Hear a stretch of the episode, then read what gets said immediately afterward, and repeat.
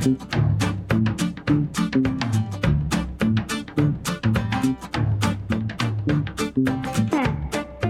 So uh, this is, I think, one of the newer episodes of Running Out the Light. Uh, and I'm Jeremy. This is a podcast where we look at uh, comedy albums, books, or films. We look at it and see how it can help us improve with our art.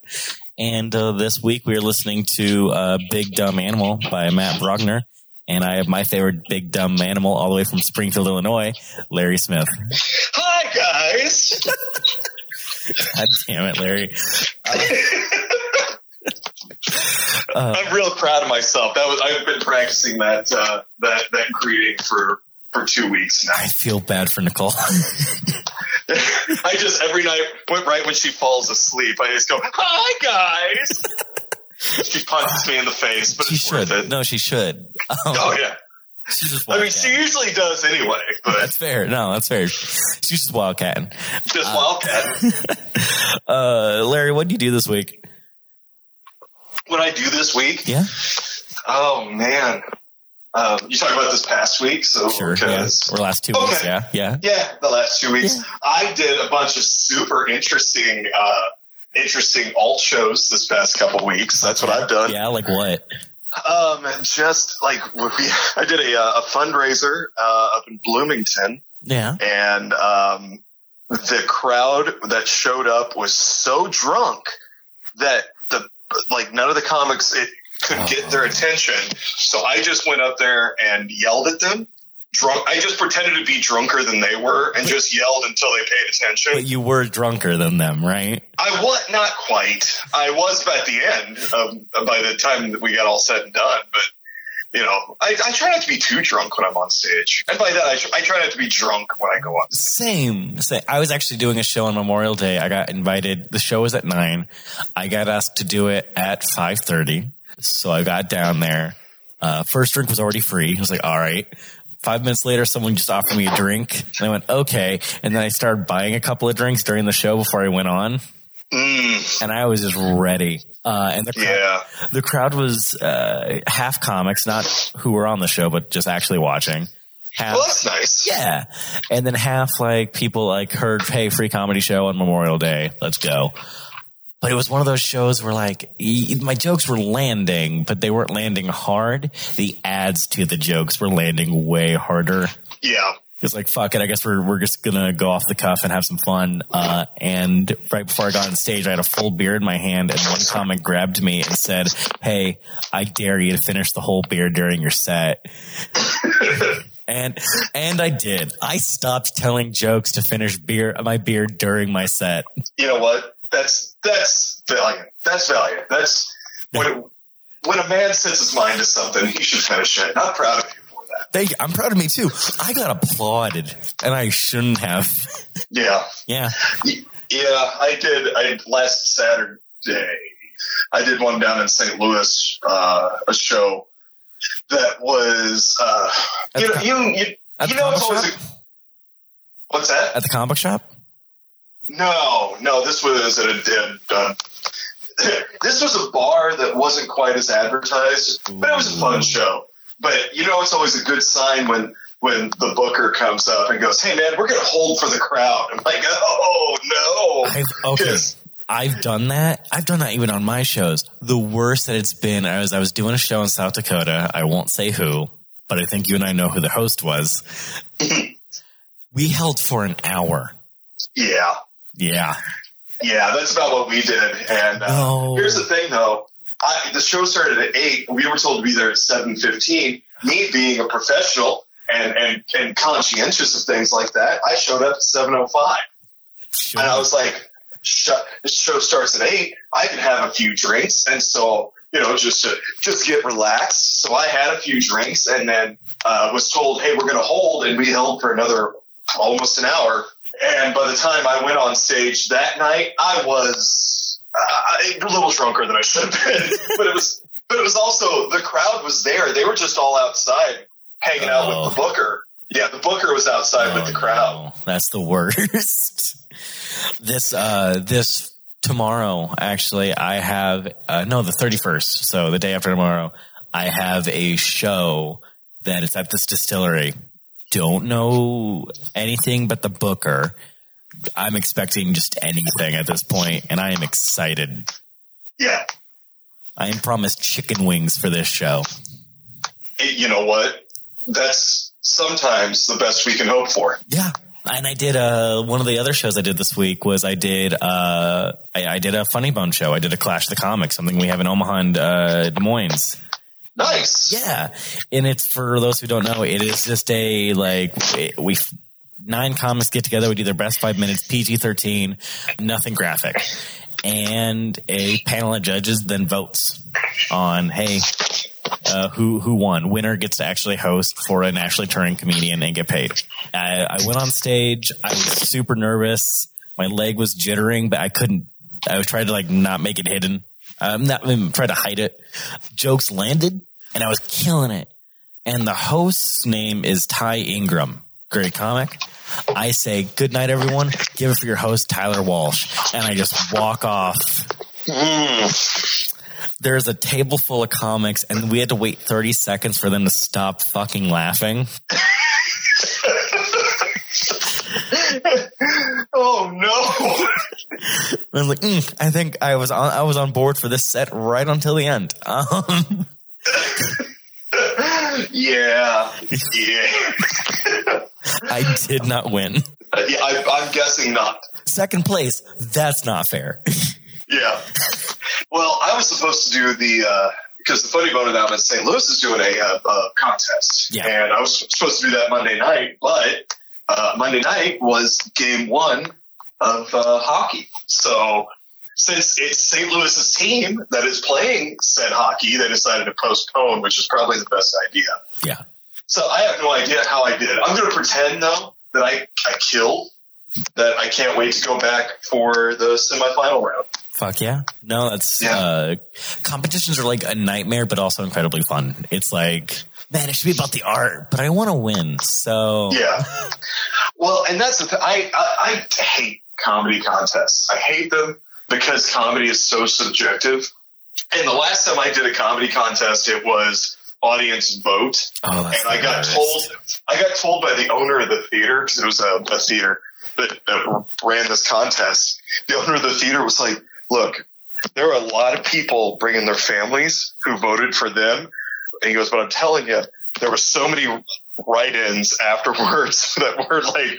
And this guy, please, we liked him. It's like, well, that's great. He goes, I couldn't count it. Of course not. No. I, no, you have to go with the votes that actually count because you could, you know, only pick the one. But it was like we liked this guy. It's like, well, that's great. So I, but I had a, a, a lapse in judgment and was like, you know what? I'm gonna do the funny bone contest. Yeah. And now I'm like, I'm like, I don't know. Uh, I'm just, which is probably best for me to not be all like, oh my god, I got to do good. Now I'm like, eh, I'll go give you four minutes of something. You'll get four minutes of jokes, and I don't care if you like it or not because I know what I'm. I know what I'm going out and doing. I'm, I'm still young enough. I want you to like me. so Well, you know, I don't think there's any comic. I don't. Even Doug Stanhope wants people to like him, or else he wouldn't be doing it. I mean, But- you've been to an open mic? yeah. Every open mic. Speaking of that, I think tonight's open mic at uh at, at our club here, but uh, yeah, I'm, I'm, I'd rather talk to you. I actually, uh, right after this, I'm about to head to an open mic. Um, I've been working on a joke about being in an all white production of The Wiz. Just like, oh, where's the, where's the funny in this? I opened my set in St. Louis with with one stupid joke that I was just like, oh, this might be funny, and then I went into a joke about the song "Fuck the Police."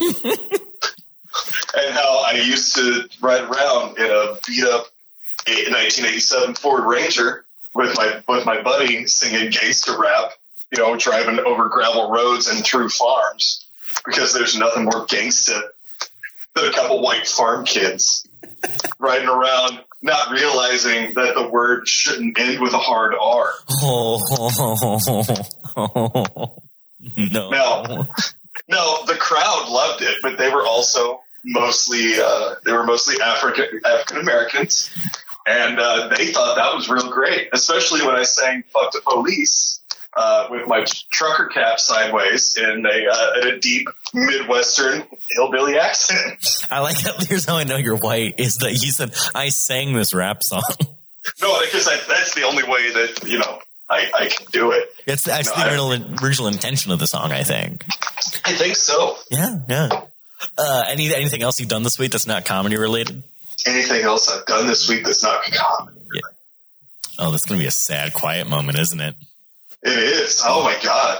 What did I do? Oh, yeah, I'm trying to be less fat, so I've been running a lot. Nice. I actually got a gym membership a couple of weeks ago. I've been trying to go on a semi regular basis. Yeah. Well, you know, you know, I lift the big heavy things, but lifting the big he- heavy things coupled with a year's worth of, of depression, keeping it light, kids. Um, really, as, really. as soon as soon as you said that sentence, by the way, like uh, a young little girl with hope in her eyes actually just walked through the room. I was like, oh, she doesn't know. We're gonna go to a dark place. Um, Yep. no, I just got, I just got real. I, you know, I, got- I, I had, a, I had a, I had a rough year. I had a good year for. It was a great year for comedy, um, but not a good year for my psyche. And I kind of got over that, and then looked down one day trying to put on a, one of my favorite shirts, and it wouldn't fit over my torso, and I went, "All right, well, time to be less fat." So it's uh, that's that's what. And of course, even that's comedy related because I don't, you know, I don't mind being a little, a little, uh, a little stout on stage. You know, a nice in between. Too fat, and it's just sad if you make fun of yourself. Not fat enough, it doesn't make sense. If you're just right in between, just at the right level of punch. you know, just just the right level of punch for comedy. That's where I'm trying to get back to. I had I had uh, a couple of years ago. I had a friend, uh, Will Doherty, big dude, uh, funny guy.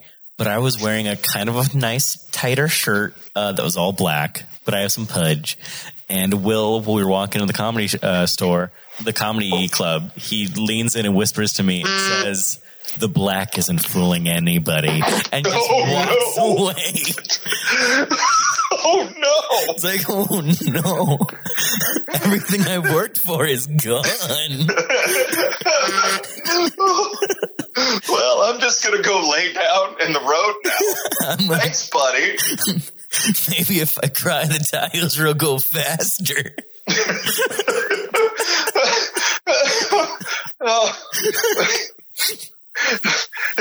Yeah, thanks. You, you realize that most of us have have, have self esteem and body image issues. No, you don't. Cool. All right. Yeah. Mm-hmm. And he was bigger than me. It's like, oh man, he's not, he's not doing this to be mean. He's doing this to be honest.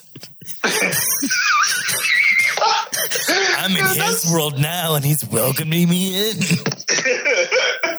See, and that's the worst. That's the worst when they're honest about it. Like, you know, like my youngest kid came up the other day and just came up and, and smushed my back fat. Oh, He just because he reached up and he hits hits my back and he's like, "Ooh, oh, just checking the melons, just hitting you know hitting my back shoulder blades, just checking the melons, pretty solid. These might be ripe." And he gets down there and he he just pokes my back fat and goes. That's the noise. He goes, "Uh oh, somebody needs to get these rotten melons out of the display." Jesus, he's a five on just your back fat. and I wanted to be angry with him, but I was all I, I was simultaneously like I was like, oh my god, he's right. But the other part was like, oh my god, that's hilarious. Uh, this is the same kid that last night was trying to creep out his big brother Ew. by like like like getting up on him and and like nuzzling his neck. And he leans and his brother goes goes, hey man, um, this is incest. You understand that, right? And he looked at him and kissed him on the nose. He goes, "It's not incest if you yell no cro-mo." and I was like, "That what? Hold on, what? What did you say?" He says, "No cro-mo, can't be incest." And I was like, "I, I, I need a minute to go be alone. I need a look because that's the creepiest." And the funniest and most clever thing I've ever heard. oh, that's an opener right there. Yeah, right? Yeah, no. I just, I just, I just let the kid write all my material. no, give the kid a type five. He's in. this kid's got potential. This kid's money. He's got the chops. Except that he has, or wait, no, he is perfect because he has horrific social anxiety. you mean a comic? He's perfect for comedy. I don't like people. I don't like being in public. I don't like looking at humans. I don't like talking to them. But let me get on stage and tell you about my inner, deepest, darkest secrets. I don't want to talk to you. I want to talk at you. you know, yeah, not to, but at. Uh, on the subject of social interactions and working out, um, I actually on Memorial Day a bunch of comics and I got together and played kickball. I That's was awesome. it was, but I was the only one in jeans. You dumbass. I didn't have any shorts, and I went. I assume other people will be in jeans and also like don't play sports, so like it'll be fun. You know? You know what you do in that situation? You take your least favorite pair of jeans and you turn them into some jorts. I do have some Jorts. Problem is, there's a hole in the crotch, and I was like, nope. Ah. We're you may come on. Just uh, just wear some compression shorts underneath. no, that is the goal. Yes. Or wait, wait a minute. If I had compression shorts, wouldn't I just wear the shorts and not the jean shorts? You know what? I'm not going to kink shame you. Or or I just get like a piece of fabric, like a bandana, and just sew it on the bottom. Fuck, just a fucking loincloth. That's what you do. Just Do just tar- just Tarzan that shit. Uh, but uh, my team was clearly losing, and I didn't know what else to do. So like, I don't know, just be a dick about it. So I went to one of my comic friends who was com- very competitive, and I went, you know, the real winners is the fact that we made friends this time. I think we're all winners if we're having fun. the real winner is friendship. That's almost as creepy as no cro-mo. Friendship, guys, worse than incest. I've been talking about how to title sh- uh, episodes, but that's the title of this episode now. No cro-mo. No, friendship is worse than incest. yes. I feel like that should be a song. Oh, that's an album.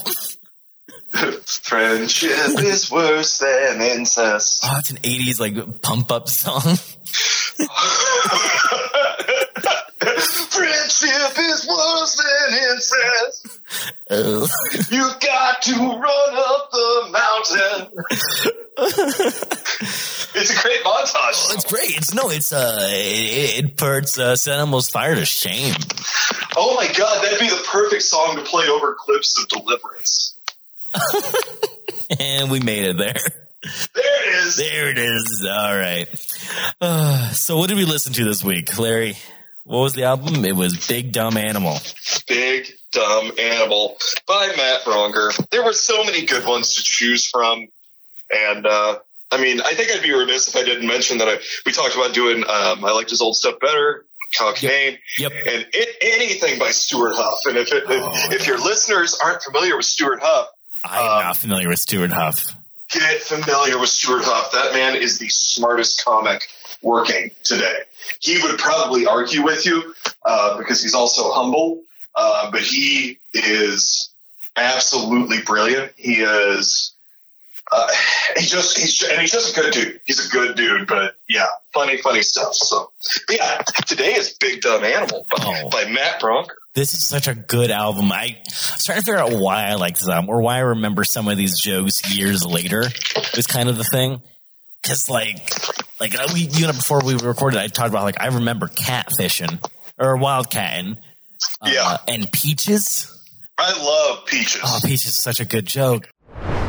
I'm wearing a T-shirt from one of my favorite record stores called Peaches Records in, in, in New Orleans, called Peaches Records. Turning in my prize, this woman at a table full of other women stands up right at me, yells, "Fuck you, Peaches!" the best put down you'll ever hear directed towards a man. Because there's no comeback to "Fuck you, Peaches." There just isn't. I was so high I forgot I had the T-shirt on. I'm like, what? Why am I Peaches? Guys call me that when I'm out of earshot? Like paranoid fantasies, I'm getting my mail, and someone's just like, fucking check it out, Peach is getting his mail. Fuck you, Peaches. And I Nicole and I scream "fuck you, peaches" all the time at each other. I think I remember getting drunk at your guys' house and you yelling "fuck you, peaches." More than likely, Yeah. more than likely, I probably I was real drunk that night. I remember that night.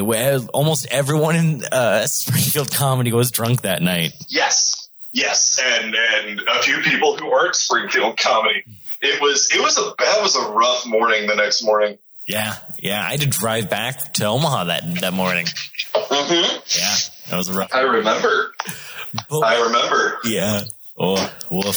I think why I think why I like this is uh, something about it. It, it takes like it takes like a kind of like a toxic masculine image, like the Jaeger bomb scenario, and just fucking breaks it down.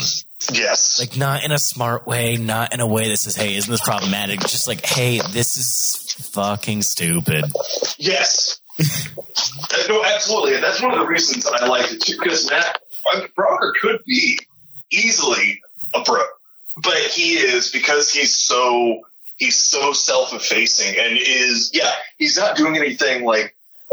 Well, let me tell you guys, it's, there's no you know oh gosh this is this is this is an issue we need to make. I'm going to make a mild joke about it. He is just he just is running over it with a freight train of of clowns and and tanker cars full of clown parts. That's that's what this album does. But what I what I like about it is it weaves a perfect narrative from the beginning to the end of it. Yeah, about his uh, girlfriend.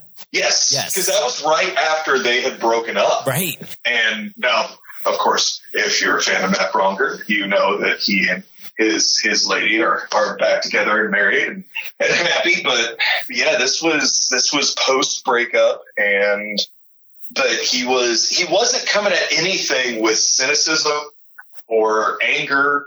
Uh, even when he talks about the breakup during the album, is he, well the the bit about angels Yeah. yeah, a- angels are people that can make you laugh, even in the worst of, of days. And he talks about the uh, the old Korean la- or Filipino lady Yeah. that's wearing the T-shirt that uh, my dick wants to buy you a beer. beer. Yeah. Or the or the fat guy with a tuba. That is my favorite. When I say angel, I don't mean I don't really believe in angel angels. It's my term that I use for anything that makes you laugh when you don't think you can possibly laugh. All right? Like the best example I can think of is imagine yourself walking out of a funeral and you see a really fat guy playing a tuba happily, and then he trips and crushes the tuba, and then he farts a really long time while giggling. That's a fucking angel. There's no way you would not laugh at that. You'd buy him five more tubas, give him $100, be like, do it five more times. Bring me back to life. But it's just so much. That's what I was thinking. Like it reminds me of like. There's nothing called Sunday listening when it comes to comedy, but this is Sunday listening. This is I'm gonna play it while I'm cleaning. Yes. Or I, for me, I was playing Diablo. I was like, I'm going to just listen to this while play a video game. And I was like, this is just charming and fun. And Yeah. it, it's kind of hinting that part of the reason why he broke up with his girl is because he's just this big dumb animal who's kind of a bro. But it's not mean. Nothing about it is mean at all. No, no. Well, even when he's um, like the the even once bit where he's giving blood. Yeah. Have you ever had sex with a man? even once. Oh, Brad, your rough hands. To the point, my oldest my oldest kid gives blood regularly, and he did that to the uh, the nurse. Jesus. And she was like, "What?" Because he, he's like, "Nothing, nothing at all." What, Brad? Who's Brad? She- what, no, it wasn't. Who's Brad? He's like, "Brad, that's my uh, that's my Boy Scout leader." Oh. Uh, no, it's nothing about it is mean. There's nothing cynical. Like we watched Ellen last week. We were watching Ellen special, and like I might argue that Ellen had some jokes that were slightly more cynical than uh, than this, and that's amazing because Ellen was just charming the entire way through. It was, I, you and I, you, I, I said this reminded me of you, like some of your jokes. Um, but you and I both do sad, depressed jokes. You and I both do suicide jokes. We do mental health jokes. We do, I think you have a breakup joke or like a divorce joke. Um, you know, I did, I did. I've kind of, I've cycled some of that out. I say some. I've cycled any divorce stuff out because I don't need to talk about it anymore. No. Um, but like, and some of the the mental health stuff, I've I've kind of cycled some of that out as well. Just because, like I said, I, I hit a point where I was like, oh, I don't need, I don't need to, I, I need to go talk to a professional human that does this instead of yelling at people about it from from behind a microphone. What, why, why is my audience wet? Oh, those are my tears. Why are they so blurry? Oh no, I'm crying again. I'm oh, crying again. Oh, oh, will the tears fill the 13 minutes I have? Was the show? It was good. It's good. Um, he did jokes for five minutes and then wept for another forty. It was it was fine. It was an avant-garde show. It was a performance piece. It was. Per- and he just kept going. Why? No, but but you and I do dark jokes, but we never it never comes off as sad. At least when I perform, I try not to make it come off as sad. Right. Exactly. Because if you a sad yeah, if you're up there making sad jokes, people will get sad and they're not gonna be like, I'm, uh, "This is not fun or funny for me." Nope. but if you if you can i mean it, look at it, matt's jokes about about breaking up and and and all like liking the joke i like young dudes Yeah, that joke's great. yeah Yeah, or like like for instance, I have a kind of a sad joke. I was uh. I had I have a, a grandparent that was dying, and I was at hospice, and I have to explain. I feel like I have to explain what hospice is for the younger people, I guess, uh, the ones who don't see the light.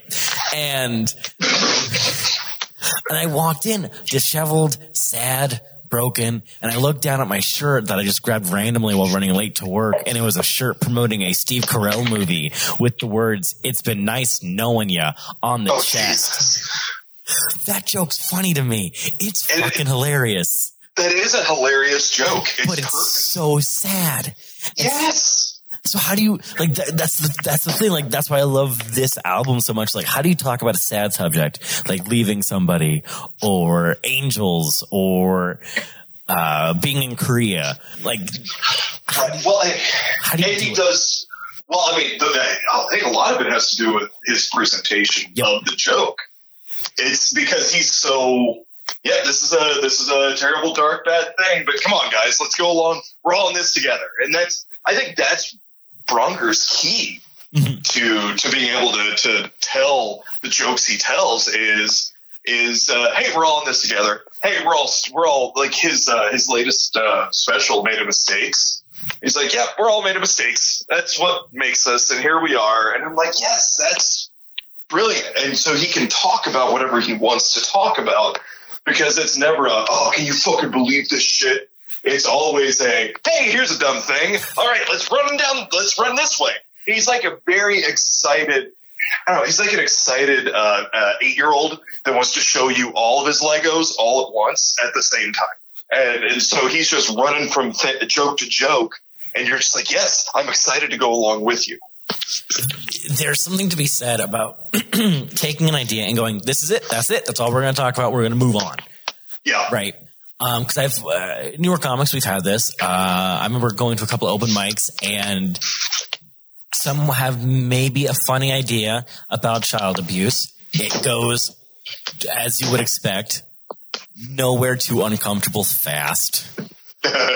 Yes, yeah. I, but then this I'm one familiar with that. oh yeah we've we've experienced it but then this has a set has a joke about a 13 year old girl just fucking chugging for country and it was like a childhood drinking joke would be sad anywhere else but she- it's just so happy Yes. and positive would never cross the line of being sugary sweet and disgenuine Right, right. Well, and that's yeah, thirteen year old girl who just like to for honor and country, and then chugs an entire giant beer because he's set up. Uh, and that's the other thing. It's not like you know you're sitting there like I can't believe that child drank beer. You're like, yeah, of course. Any any of us would would do that is stuck in that situation. Yeah. You know, That show's whole- a hero.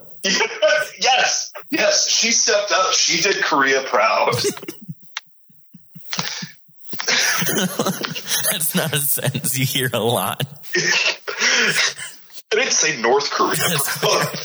I was about to ask which one, but you you did mention Korea and food, so I kind of like took an educated guess. Ah, yes. you know that thing they don't have in North Korea. Oh, we were pieces of shit, and there are children right Yeah, outside this well. room. Look, I, I, we're not. We're just pointing out the truth. I believe the leader of, of North Korea is a piece of shit, regardless of what we've been told by. Anyway, uh, let's not go there. Dennis Anyway. Rodman. yeah, let's uh, let's not trust Dennis Rodman to make a good character judgment on another human being. His Yeah, he- his basketball prowess wasn't sucked up for the Monstars. Uh, he seems like a pretty nice guy. What? The, no, no, no. Let's not. Let's. Dennis Rodman should not be our our ambassador to the North. Oh shit! No, no, no, no! Ambassador to the North, Dennis Rodman. God. You know what? You sold me. I'm in. I'm fucking in. Yeah. Well, I just pitched a show. Anybody else? Anybody listening that wants to buy it, come get it. this Game of Thrones prequel kind of sucks, but better than the last season, I guess. So God. this character makes no sense, but is presented as such. Uh, you can say something sad without being sad. Like, Yeah. I do. I do jokes about killing myself, and I always like to say when people ask, especially because when I was younger doing comedy, people would ask me the question, "What are you about?" And I would say, "I just talk about being sad, but in a funny way." And people said, "Well, that's just being co- a comic." Yeah. But I think what I do is I I used to describe myself as saying uh, walking down the stairs Christmas morning, not knowing yet that I'm Jewish. It's uh, setting. Oh my God. That's great. it's, That is a great joke. I feel like someone else wrote it, so I had to double check. But it's it's walking into a fun situation, not knowing that an unexpected, not knowing that the audience knows something's going to happen. Right. Right? The audience knows that this is sad, but I always act like I don't know it's sad yet. Yeah. I think you have to. I think in order to present it to the audience, they should. If you, if you pretend like you don't know what direction it's going, even if they're like, I think I know where this is going. If you are like, no, no, this isn't where you're going to be really surprised when we get there. Yeah, I think presenting it like that is that's that's clever. That's good writing, Jeremy Plumb. I, I try. I'm known to have one or two of those every six months. I I get it. I understand. Uh, but even the jokes we made today, like off the cuff, like, hey, why is the audience so blurry? Oh, I'm crying. Again. It's setting up, hey, f- uh, it's an idea. Charming premise. And it's all about your premise, I think. People, I think, especially if you're new, you focus on the punchline. Punchline's the easy part. yeah, I- the, your setup is is way more difficult. I think so. Yeah. Well, I mean, you can have a great joke, but if you present it, I mean, not everybody can be Steven Wright. You know, and I think, like I, we were saying, I think that has a lot to do with with why Braunger can get away with some of the stuff he gets away with on that album. Yeah. Because he just the way he presents it is so innocuous, uh, kind, fun. Um, sorry, I'm making a cocktail. Wait, wait, what are you making? Wait, what are you making? Fuck this Um, podcast. What are you making? Okay, well, um, I'm gonna just. I think tonight we're gonna do a little. Uh, since we went for a run, we're gonna be good to ourselves, and we're gonna do um, some vodka with a little pineapple juice and uh, splash it with some mango. And then, just because I like to, uh, I like to have fun, I'm gonna give it just the tiniest drizzle of grenadine, just to Mm. sweeten it up slightly. Okay, so we're, I'm going to say fuck the podcast for a minute. I'm going to tell you uh, one of one of my favorite drinks. Here's what I like. It's something we had at work. Uh, we were at a Christmas party and they ran out of mixer for the gin and they kind of just did this. Uh, it's gin and pineapple juice is one way you can do this. Just a classic simple drink for a classy simple man. Or you're feeling a little uh, feeling a little bit more fun, is just gin pineapple orange juice, and you can't even taste the gin. It is just a smooth, summertime drink. I like it with a mulberry gin, which is kind of a dark kind of like berry style gin mixed with the 2 Uh-huh. drinks. It is so good. That sounds amazing. Oh, it's perfect. Anyways, yeah, it's about your setup, man. Like, it's just like, what are you trying to say here? Like, yeah, again, I told you about that Wiz joke. Uh, the joke of being an all white production of the Wiz. The idea is funny. It's something personal to me, so it can be delivered well. But I can't just go up and say that on stage. I gotta, I gotta work my way into it. I gotta put the audience in my shoes, and they gotta see it with me. Oh, absolutely. Yeah. I open with killing myself. Every if it's a longer show, I open with the same same joke about killing myself, and I've done it in clean rooms and get a a, a good laugh. Why? Because I say it with bright eyes and enthusiasm, and I look like your little kid who just learned what a dirty word was. Yeah, exactly. And that, Exactly. Let's and that dirty word was suicide. and that's why I think I get away with some of the stuff I do because I is it uh, the like befuddlement, uh, uh, just excited befuddlement on my face when I say these things, and I it's the same thing, wide eyes, big grin, huh? Right? Yeah. Everybody's with me? No, not everybody's with me. Come on, somebody's with me. You know, it's just like, hey, come on, no, no, no, I'm all alone. Oh, of course I am. There I am, all alone once again. But then you got to remember how often you're saying the sad thing. Like, notice, like he'll bring up the girlfriend sparingly. He'll um, the even the thing about a funeral home for angels. Quick second, it's done. Never really brought up again. I remember doing a show. In fact, it was a, the TV recording where it was almost all on accident about sex. And the audience was just like, ah, not on board. He said the same thing multiple times. Or I've done a show that's all suicide on accident. I was just feeling myself that day. And, Yeah. And it's just like, oh, belaboring the point also, like just stick and move. Just stick and move if you're going to go dark. Not always a hard and fast rule, but like, just like, uh, Right? No, that keep it light and fresh sometimes. Yeah. Well, you know, you you sometimes sometimes if I'm in a ho- in a hostile room, Mm, I I'll mount the stage like I'm I'm you know raiding a village, and say just I I go up there with the intent of you will pay attention to me whether or not you like me. I don't care. Because especially if I'm if there's you know especially longer showcases I'll get stuck in the middle uh, just or I'll get asked do you mind going first to get their attention? No I don't mind at all. I'm fucking great. You know if you put me in the middle and they're just a rude crowd guess what I'm gonna go up there and whether or not you like me I don't care Yeah. I usually usually I make them like me because you know it's my job and I want them to.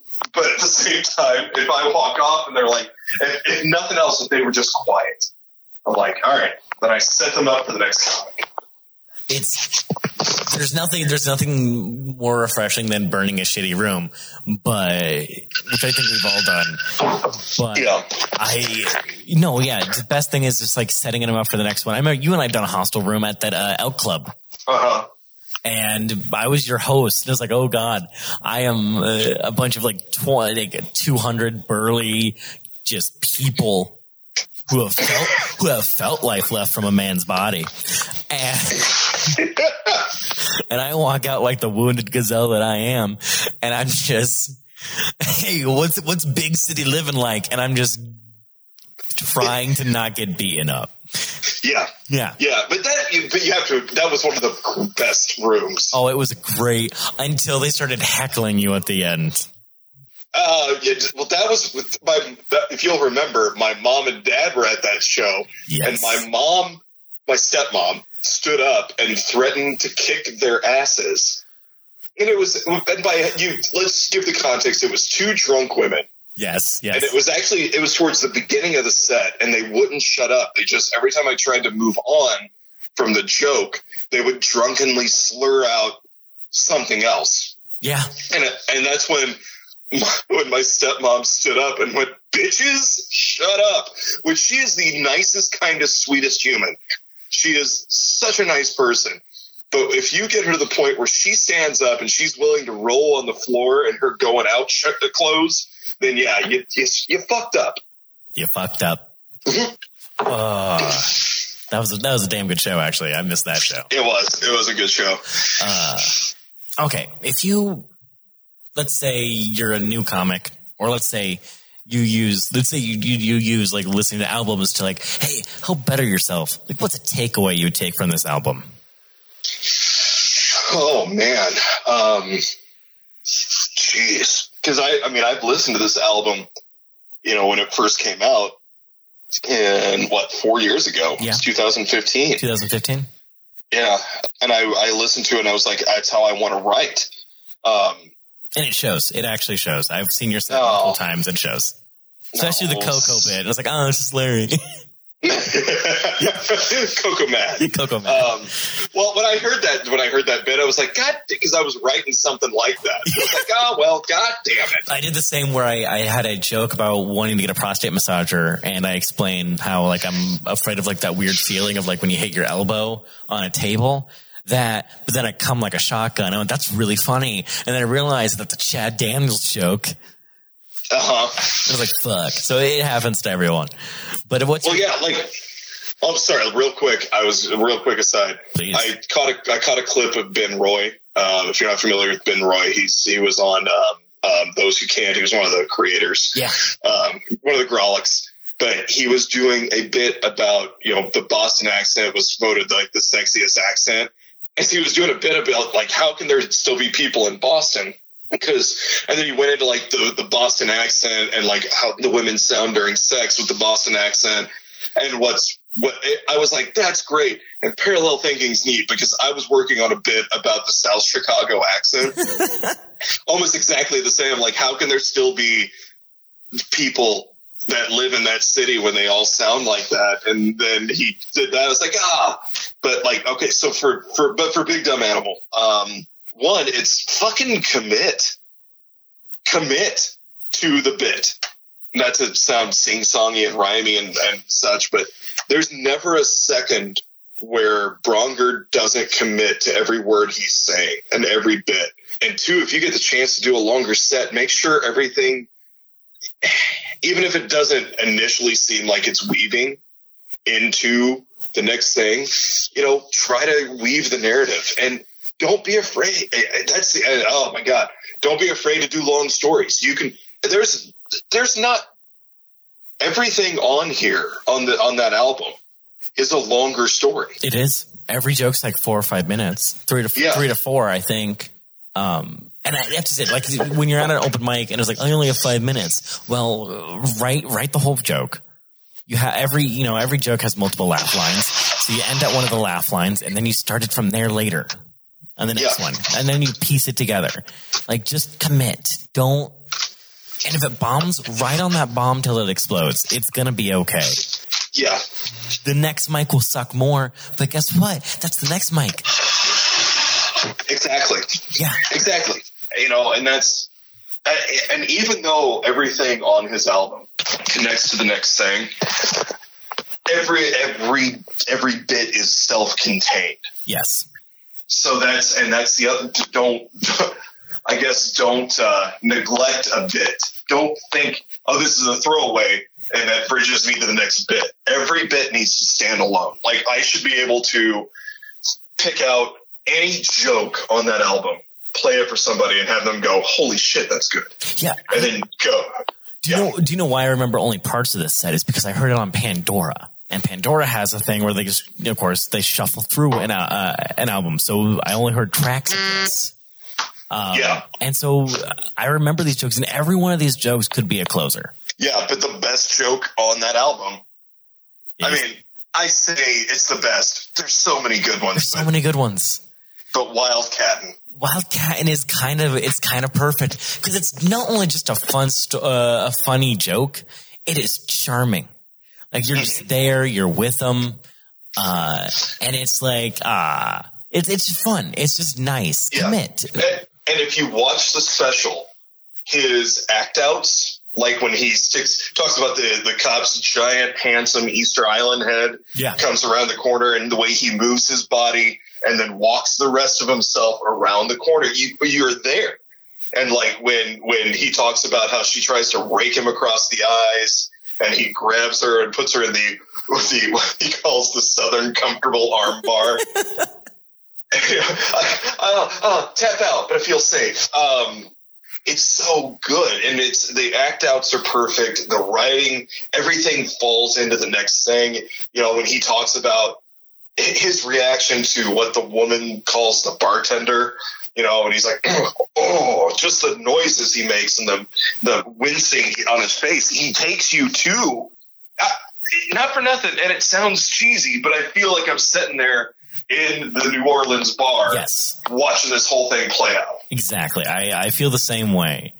So I guess I guess that's something else to take away is make sure to take the time to build the scene in a, in a bit because the the way he talks about you know here's New Orleans. And you know oh here let me tell you about New Orleans for a minute and then let me tell you about this bar and what time of day it was and why it's that time of day and how you know he just came on to work and and and here's why he came on to work and this woman came in and she was drunk and it, the way he moved and the way she talked and then the cop comes in and the way he describes the cop and how the cop is given tourism advice and just the whole thing and then he at the very end of that bit brings you out of of the whole uh, uh, brings you away from the New Orleans stuff and makes it personal to himself again and then finishes. And it's not the biggest laugh on the album. No, it's not.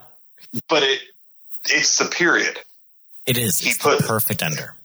yep. He just you know, Jesus Braunger what happened? Oh her. Don't worry about it. She's just wildcatting. Bam. Period. End.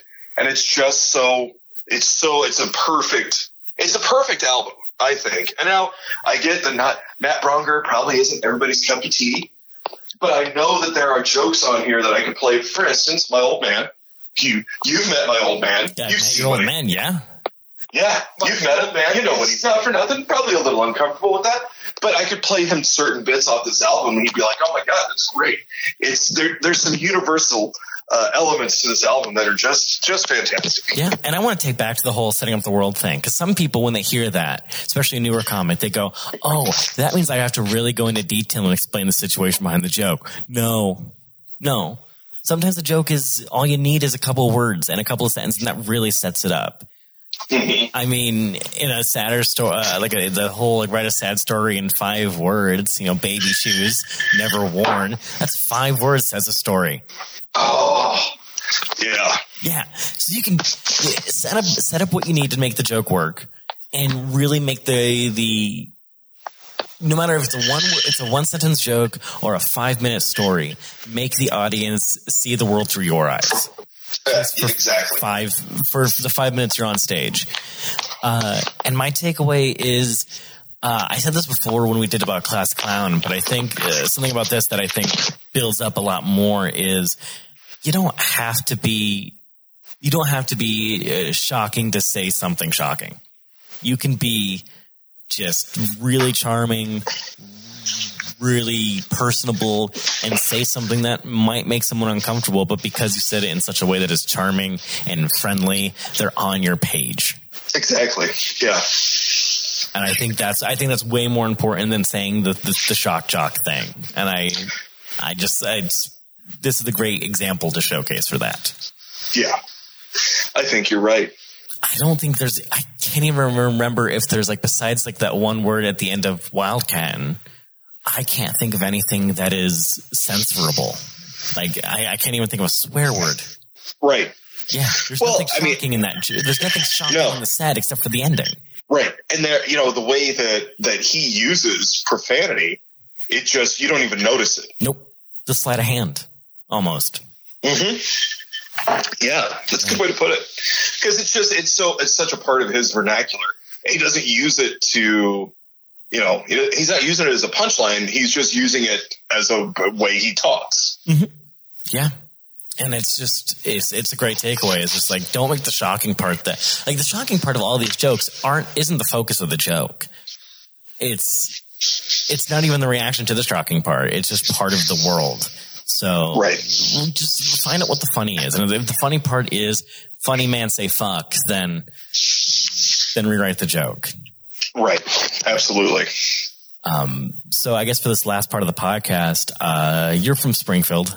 Yeah. Yeah. I want to know more like assuming people listen to this podcast, some of them might be from Omaha. Some of them might not be from Springfield. Uh, some of it might just be your mom being very proud of you, Larry, and wants to know what's comedy like in Springfield. What's comedy like in Springfield? Yeah. Man, uh, we have uh, for for a small area, we have I will say we have a pretty diverse group of white guys. Very diverse group of of white male people. No, um, you're not. You're. there are plenty of white dudes doing comedy here in Springfield, but we've got a pretty. I say we, we got a decent. We could use some more diversity, um, but we're also, you know, not a huge market, but we've got some really good comics that are that are putting on um, some really good alternative shows Yeah. in the area. I think every show I've work- been to was an alternative show. yeah, yeah, and they, they, it's, and those are being run by by you know comics that that love comedy. You know, they're not doing it because they're like, well, I got to make my house payment, so let's run this show. They do it because they love stand up comedy. You know, and and it's a pretty, for the most part, a pretty welcoming, pretty welcoming scene Yeah. and I, I, we've got you know we've got a really nice club here in here, in Springfield. Um, we've got we've got Donnie B's, and you know they Donnie brings in comics. He you know he tries to give people he tries to give people some some chances. Um, but you know that's it, it's a it's a nice combination of of alt comedy and and uh, club comedy. what the fuck was that? I, don't know. I think I think uh, a computer went off. Fuck you, computers! I knew, I knew they were coming for me. Um, You're talking to a computer right now, man. goddamn Skynet! Uh, uh, but yeah, no, we we've got some good stuff. You know, and that's the other thing about like the Springfield area is that we have because Springfield, Illinois, is not a huge town. No. We do have to we have to go, you know, an hour and a half. yeah, but you're surrounded by other good scenes. You guys are right. uh, Exactly. St. Louis and not too far from Chicago. You're about three hours. three hours from Chicago. We're an hour and a half from St. Louis. Um, we are an hour and, so, and change from Bloomington, Yeah, and which uh, seven hours from Omaha. Like seven hours from Omaha, uh, which we'll talk about that in a minute. Oh. Um, but um, yeah, Bloomington. Uh, Jaime Guzman, uh, who is a comic out of LA, Mhm. have took a break for a little while and is getting back into it. He's producing shows. and He's producing killer shows up in the Bloomington normal area. And I would be remiss if I didn't mention two more groups. Uh, there's Mason City Limits in Mason City, Illinois, Mhm. which is a great comedy club run by Chris Spire, who is a comic who loves stand up comedy.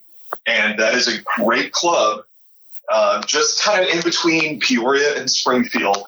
And then uh, Champaign Urbana has CU Comedy run by Jesse and Justin Tuttle. They're twin brothers um, that they put on some of the absolute best shows I have ever been a part of. Um, and those guys really, they really have a passion for it. And, and I'll, I'll, since we're talking, and I'm excited now, I'm all wound up. Yeah, I'm all, yeah. I'm all wound up. Um, talking about, you know, I mentioned Donnie B's by name, but let's talk about um, real quick. Uh, here in Springfield, you've got, or in the Springfield area, is Yuck Off Comedy. Um, they do some, they do some great alt shows. It's uh, Nicole and Jeff Tolbert, and they they really they love stand up. They love giving people chances. Um, and then you know, about once every three months, you worked with Ricky Ricky I Rocksteady. Ricky, yeah, I've worked with Ricky. I gotta, tell him I say hi, uh, by the way. I will. I will. Uh, but he runs uh, a show at one of our local breweries.